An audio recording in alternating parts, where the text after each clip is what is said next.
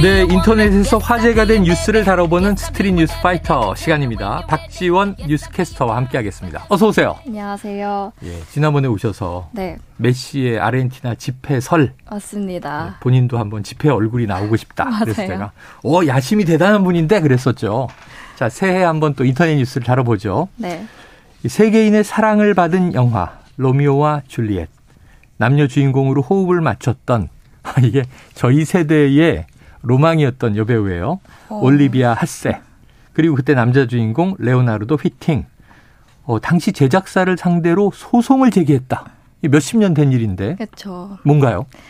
네, 로미오와 줄리엣 영화 아실 텐데요. 그런데 여기서 네. 나오는 주연들이 영화사에 무려 6천억 원 규모의 소송을 제기했다고 합니다. 6천억 원. 네, 그리고 그 이유는 바로 성학대였습니다. 그래서 저희가 1968년으로 한번 돌아가 볼까요? 야, 당시 주연인 하셋은 15살이었고요. 웨팅은 16세, 그러니까 16살 중학생 정도였죠. 네네. 영화를 연출할 때 감독은 배드신을 촬영을 앞두고 배우들에게 이렇게 이야기를 했다고 합니다. 피부 색깔의 속옷을 입고 촬영할 거니까 너희는 걱정을 하지 마.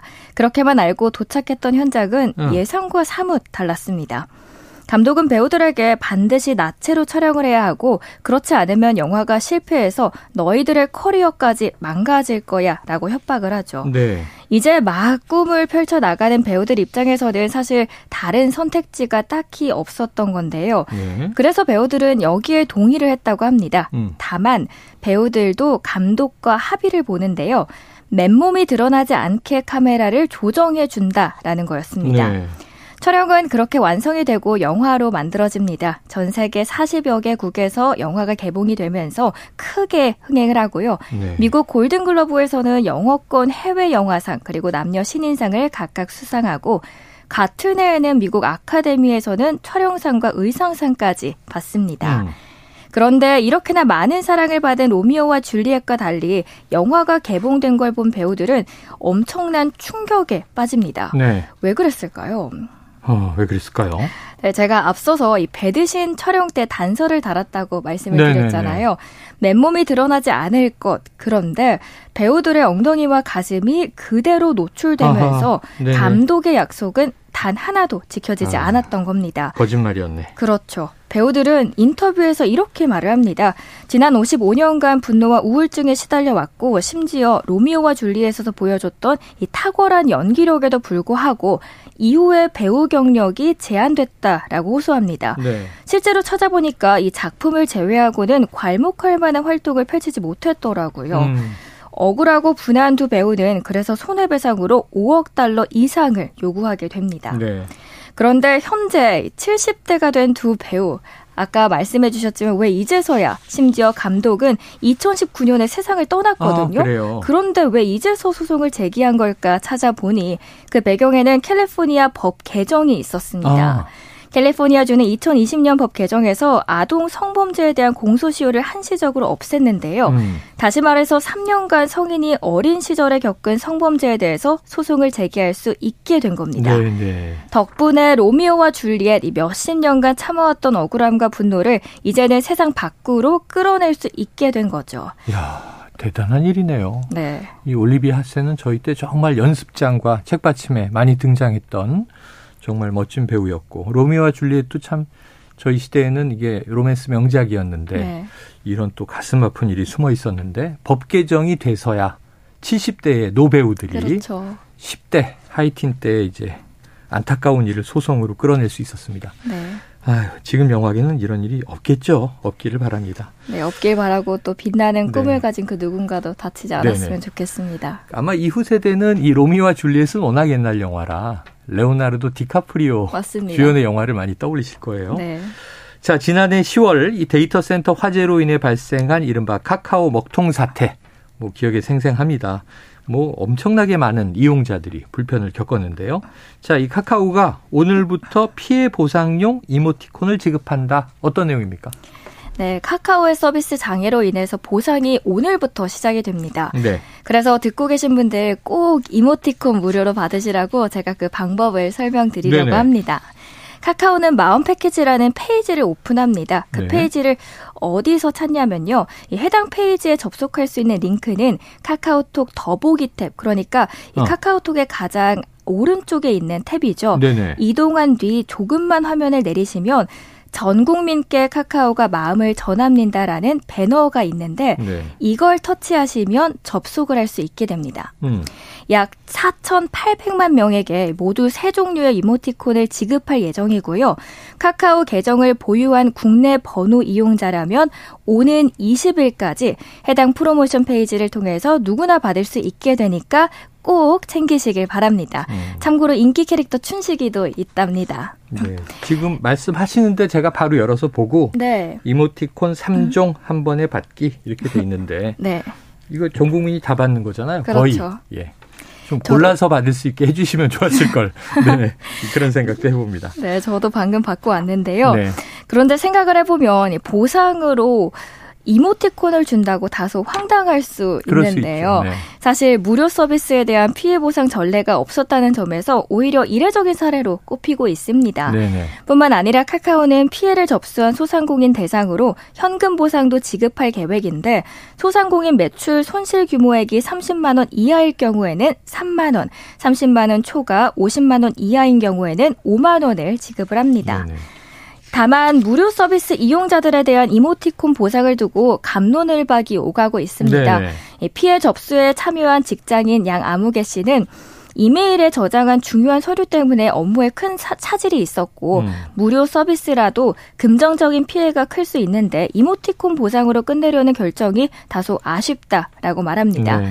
그리고 뭐 국회와 소비자 단체에서도 전 국민이 애용하고 성장했고 업무용으로도 많이 이용하는 만큼 사회적인 책임 측면에서 보상이 있어야 한다라고 주장을 하죠. 네. 그리고 인터넷 반응들도 좀 궁금해서 찾아봤는데요. 이런 게 죽어도 욕을 먹는 거죠. 참 음. 카카오답다.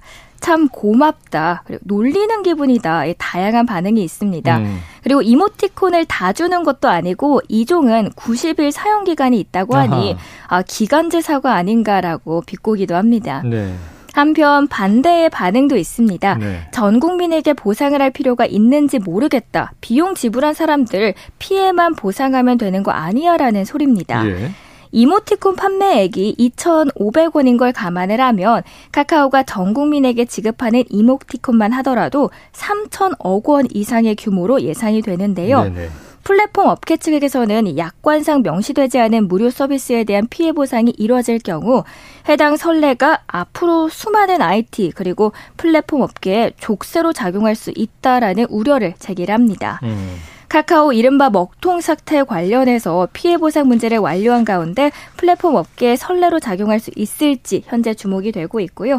특히 무료 서비스 이용자들에게 이모티콘 지급 방안을 보상책으로 제시한 데에 대해서 이 플랫폼 업계에서는 마케팅 측면 효과를 고려한 접점이 될 수도 있다라는 분위기도 나옵니다. 그래요. 자, 이게 이모티콘 가격은 2,500원 유료인데 네. 이걸 뭐 3천억 원어치 그렇죠. 국민에게 쐈다. 과연 원가는 얼마일까요? 이모티콘의 원가는 여러 가지 이제 생각들을 하게 되는데 아까 이제 30만 원 이하 손실 피해가 있는 중소상공인에겐 3만 원, 네. 30만 원에서 50만 원 사이는 5만 원. 피해 손실이 30만 원이면 30만 원 보상해 줘야 되는 그렇죠. 거 아닌가요? 10분의 1만 주는 근거는 또 뭐냐? 여러 가지 생각이 듭니다. 전례가 없었기 때문에 그런 건데요. 자, 무료 서비스라고 하더라도 사용자는 금전적 피해를 크게 그렇죠. 입을 수도 있습니다. 정말 앞으로 주의해야 될 대목이죠. 다음 이슈로 가봅니다. 자, 중국에서 노한국 운동이 벌어지고 있다. 어제도 전해드렸었는데요. 자, 그런 분위기와는 또 다르게 우리나라 가수의 공연을 보기 위해서 웃돈을 주고서라도 티켓을 구하려는 중국인들이 많다. 이런 소식도 있어요. 네. 문화 엔터라는 게 참 신기하기도 한데요. 네. 블랙핑크의 인기가 굉장히 어, 뜨겁습니다. 뜨겁죠, 네. 월드 투어를 하고 있는 블랙핑크가 다음 주 주말 홍콩 콘서트를 앞두고 있는데요. 네. 중국 팬들 사이에서 수백만 원이 넘는 가격으로 암표 거래가 이루어지, 이루어지고 음. 있다는 소식입니다. 외신에 따르면 콘서트 암표 가격이 8배 이상 치솟았다고 하더라고요. 네. 알리바바의 중고마켓 쉐니에서 블랙핑크 콘서트 티켓을 검색을 해봤는데요. 그 결과 50개 이상의 안표 거래 글이 뜨는데 네. 최소 2배에 이르는 금액부터 판매가 음. 되고 있습니다. 이를 두고 외신은 중국 팬들이 지난 3년간의 팬데믹 셧다운으로 대형 콘서트를 못 가다 보니 큰 행사에 굶주려 있다는 것을 보여준다라고 설명을 하더라고요. 네. 쉐니에서 한 안표 거래상은 이런 멘트를 합니다. 8일 국경이 열리면 검역을 하지 않는다. 지금 안 사면 티켓 가격은 더 오를 것이다. 어. 마지막 두 장이 남았다. 그러면서 13만 원짜리 티켓을 37만 원에 판매를 합니다. 음. 또 다른 안표상은 VIP 티켓을 무려 406만 원에 주고 팔고 있는데요. 네. 충격적이게도 원래 가격은 49만 원입니다. 어휴, 10배 가깝게. 그렇죠. 이 충징에 거주하는 팬 사라도 원래 가격의 2배까지 지불할 용의가 있으니 충징에서 직거래할 수 있는 리셀러를 찾고 있다라는 글까지 네. 보입니다. 블랙핑크는 오는 13일에서 15일까지 홍콩에서 세 차례 공연을 합니다. 그리고 해당 공연 티켓은 지난해 11월 판매가 개시가 되고 단 2시간 만에 네. 모두 매진이 됩니다. 따라서 현재 올라오고 있는 표들은 모두 안표인 거겠죠.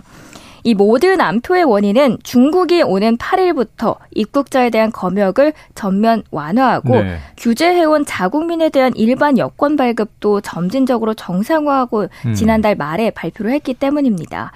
이렇게 홍콩과 중국 간 전면 왕래가 재개될 것이라는 관측이 이어지자 지난 3년간 해외로 나가지 못했던 중국 케이팝 팬들이 블랙핑크 공연 표 구하기에 서두르기 시작합니다. 네.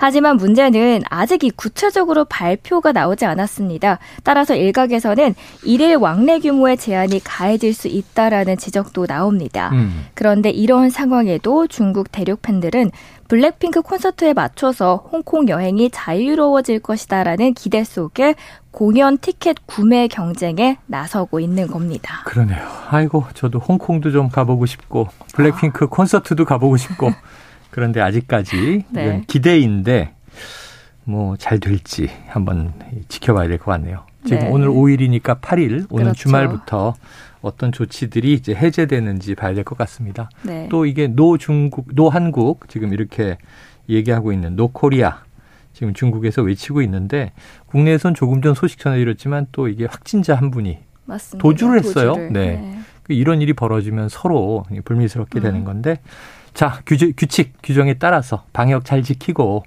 또 이제 격리 수칙도 잘 지키고 안전하게 왕래가 이루어졌으면 하는 바람입니다. 자, 오늘 스트릿 뉴스 파이터 여기까지 정리해 보죠. 지금까지 네. 박지원 뉴스캐스터 수고하셨습니다. 감기 조심하세요. 네.